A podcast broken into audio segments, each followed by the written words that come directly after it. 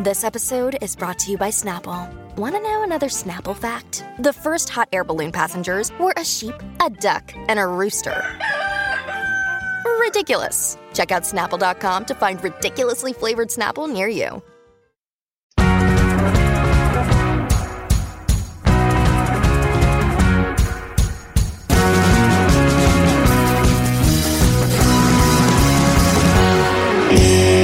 How are things going uh, tonight? Oh, fucking great, man. It sounds like it sounds like you're kind of tired. Yeah, I got I got these kids that uh, are assholes. They're just operating on their own, you know, time scale, and uh, I don't know, man. I'm uh, you know anybody that's looking forward to adopt? Because no, it's all good. I, I you know I joke. They're uh, you know, but it's hard being a, a good parent. You grew up in San Antonio, Texas. So I was born in San Antonio. okay, born in San Antonio. Where did you develop your interest in acting?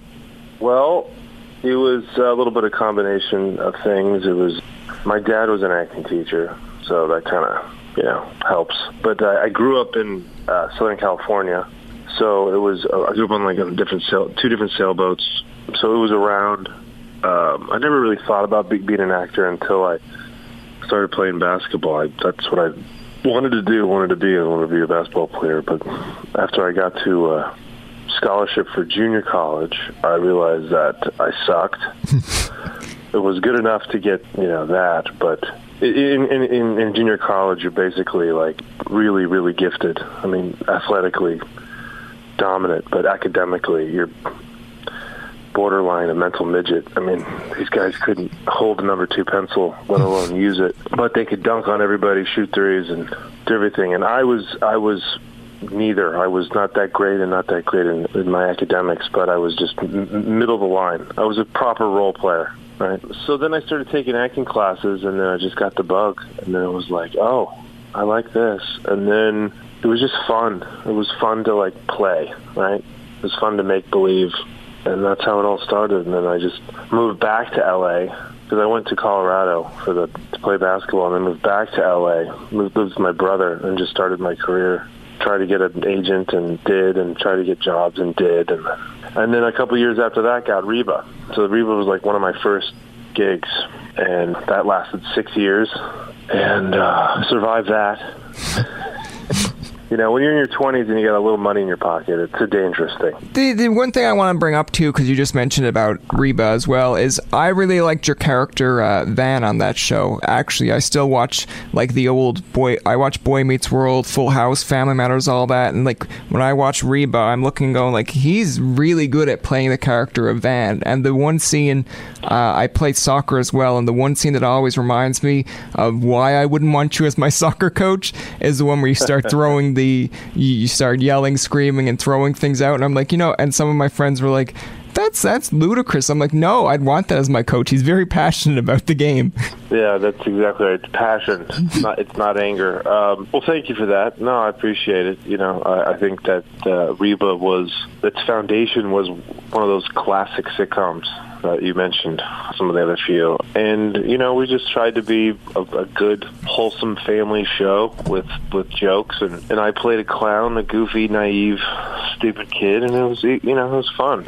Was a lot of fun to do because sometimes it, it if it, I make it look easy, so that's a good thing. No, that's what I was going to say. Is like you know I, I like comedy and sometimes it's hit or miss, but I, I'm saying in the episodes of Reba, it's like you could adapt to each character. There wasn't just one that kind of stood out, but you each kind of played off each other. Even I like even watching the bloopers where there's uh, like you and I guess Barbara Jean, the the character that Yeah. played. It's like a, a few of those, or when you're coming down the stairs and like Brock has to help you up a few times. Like I'm looking at that and going like he's doing well. Like it's just not even his lines. It's not just his lines that are funny. It's just his overall comedy. Like the episode where you had a full set of hair, then you came down with the lightsaber and you had like your hair was gone and you were like, I think Cheyenne said, "What happened to your hair?" You said. You look and you're like, oh, I was chewing gum, so I had to get rid of it. And I was like, that's that's the line is funny, but just the the the acting of it all was good too. Yeah, that was one of those deals where I came to work and I had I can't remember what episode that was, but I remember I shaved my head and I didn't mhm. tell anybody, and they were like, "What are you doing?" they they kind of own your look. The studio, the network own you and to an extent. They own the character, and the character's hair is part of it, right? So you can't show up with like a tattoo on your neck, and you can't show up with a different hair color or hairstyle or shaved head for that matter. And I did, you know, ask forgiveness later, do what you want, you know, kind of thing. But um, yeah, that they just wrote that in. That was fun. I remember that episode. I heard, like, I believe Ryder Strong from Boy Meets World say the same thing that Michael Jacobs, for the longest while, didn't want them to even cut their hair or do anything because they were afraid that the show was going to be canceled. And I was like, it's kind of it's kind of goofy. Like, I get it, but you know, we're adapting with the characters as they go. So, I mean, I wouldn't want a six-year-old to still have a bowl cut when he's like 25. No, exactly. No, but uh, that'd be kind of rad, though. So You the saw like a 55 year old with a bowl cut. is that natural for you, or did you actually have to kind of ingest in that role? No, I think being an idiot is pretty natural. Uh, no, I mean, like I'm, I'm, I was having fun. I didn't really know what I was doing, so I was, I was a little bit lazy. So I rested on just being kind of dumb. And then, then I think in later years, it, it evolved to more of a nuanced stupidity. because the thing is, though, is that when you, I, I don't mind being self-deprecating. I don't mind being the fool. You know, I don't care. It's like people are like, oh, you, you know, you're an idiot. It's like, good. now what?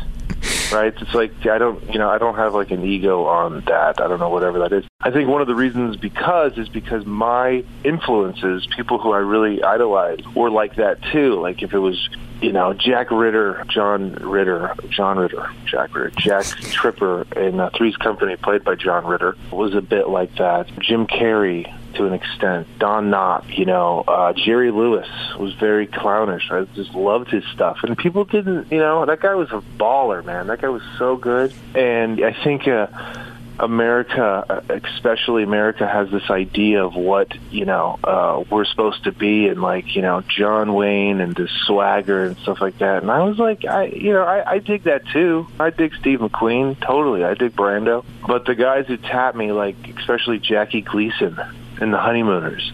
I mean, he was so vulnerable to his wife after he screwed up. But before that, he was a cocky bastard. and then he would like screw up, and then he had those sheepish big dog eyes, and he would like you know have to say I'm sorry. So he would go to places that were very vulnerable and silly. And I just loved that. And so the beginning of the season, beginning of the, the first half of those seasons, I think that I I was just resting on like things that I could do well, and then eventually it started to get more of a, a purposeful naivete, a silly, dumb, like you know, you know, just for the joke. No, I mean you you played that part very well. I like that you included the Jim Carrey reference coming from Canada, but. I, I agree, and I like the John Ritter one because I watched John Ritter not when it was Three's Company because I was a little bit. I don't even think I was born then, but when it came to Eight Simple Rules, I watched him on Eight Simple Rules. To, to be honest with you, when I'm looking at your character of Van, I'm looking and saying, yeah, he has a little bit of dumb humor, but at the same time, is it's kind of intel. Like he's not able, he's just not there for a punchline. He's able to provide dialogue. And when I'm going out with friends, I'm looking, going like, how would Van kind of handle this situation? I'm like, how would Steve Howey handle a situation like this? Yeah, I mean, well, it's also the juxtaposition of like my size versus the, you know, the thing is, is like you know. Well, then I was a kid, but then like now it's you know I do similar stuff in Shameless, but it's just a different character altogether.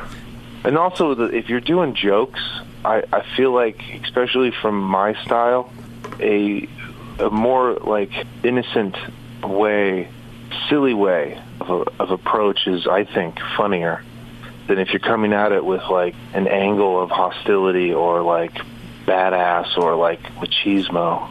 But guys do it and they pull it off, so it's like you know to each his own. But there was a lot of play. There was a lot of fun. Like you know, I remember Reba was always like, you know, try it. And I was like, can I do this? Like, try it, try it, do it, see if it works, do it. How did you get your role now on Shameless? Because this is season eight. You just premiered a couple weeks ago. So let's get into how you got your role on that show. I went out for the audition. and uh, yeah, just we did a bunch of auditions.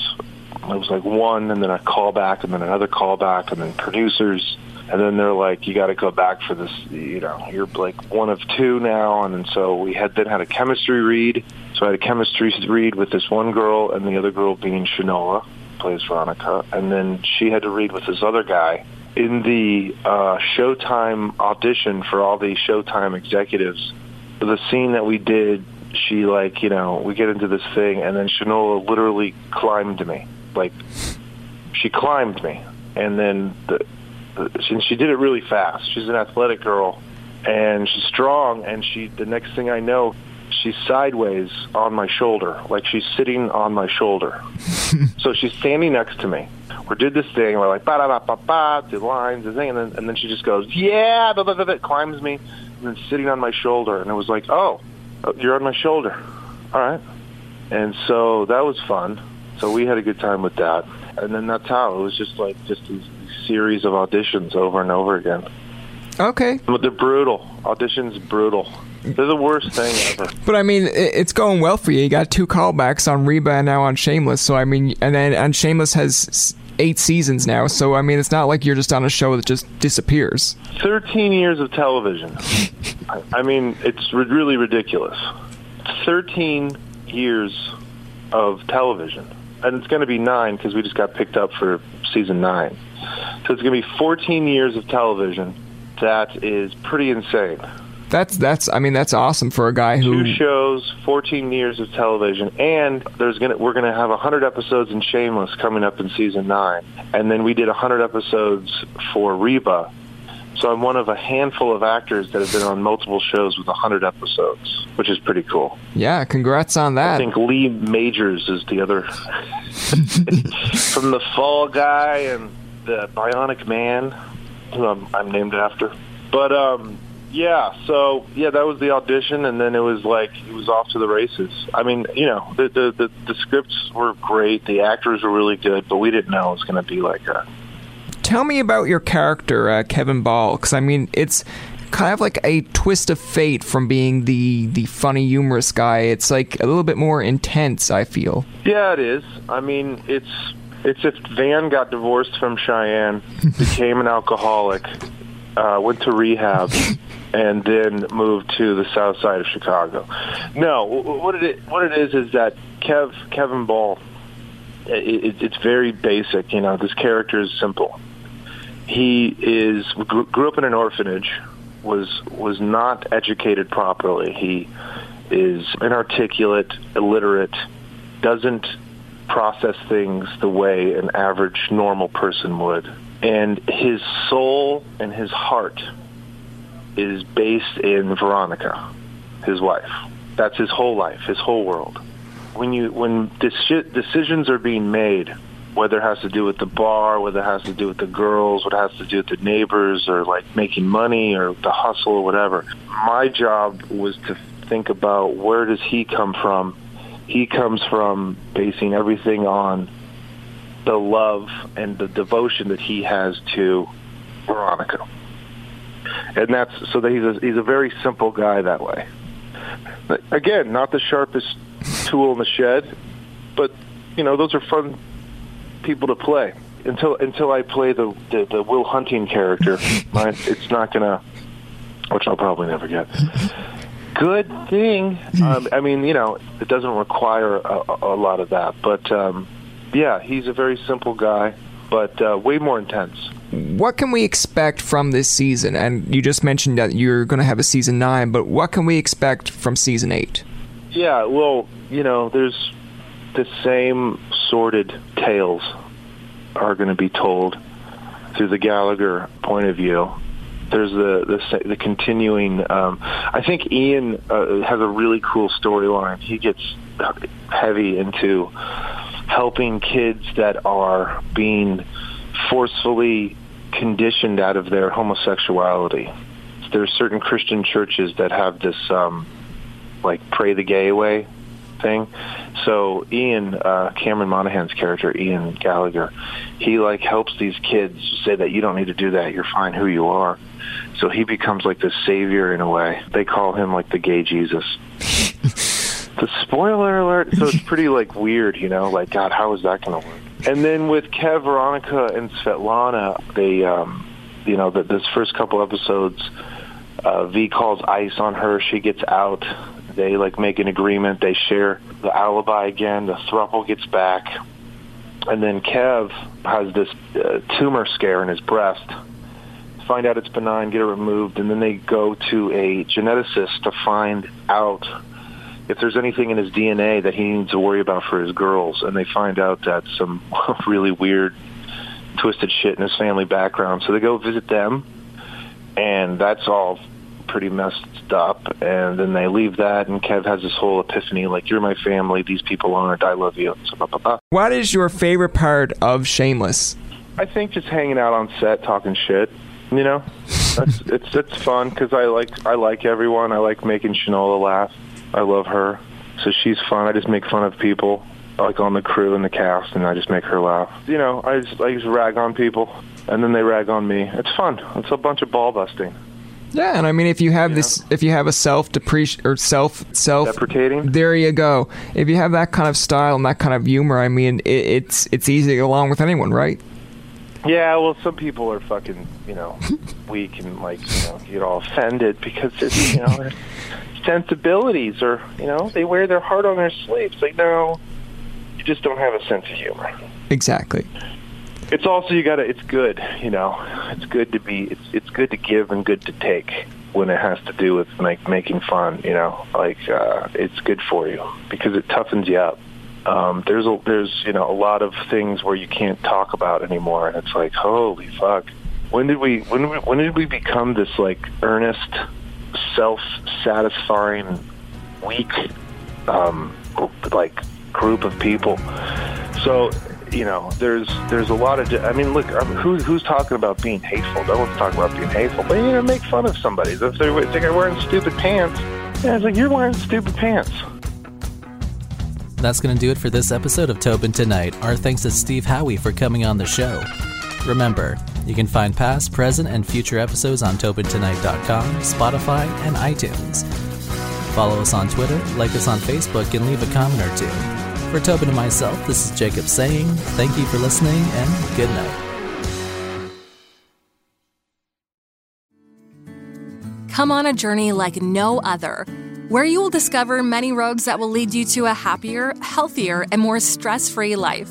And the beauty is, you don't need any vacation time for this adventure. The journey will come to you. Join Avery Rich on your very own journey into yoga. Along the way, she will demystify yoga poses and guide you into a yoga posture or short sequence, all in less than 15 minutes. You have nothing to lose but stress. The Journey into Yoga podcast. It's not for people who like yoga, it's for people who don't like yoga. Follow or subscribe on Apple Podcasts, Spotify, Amazon Music, or at averyrich.com.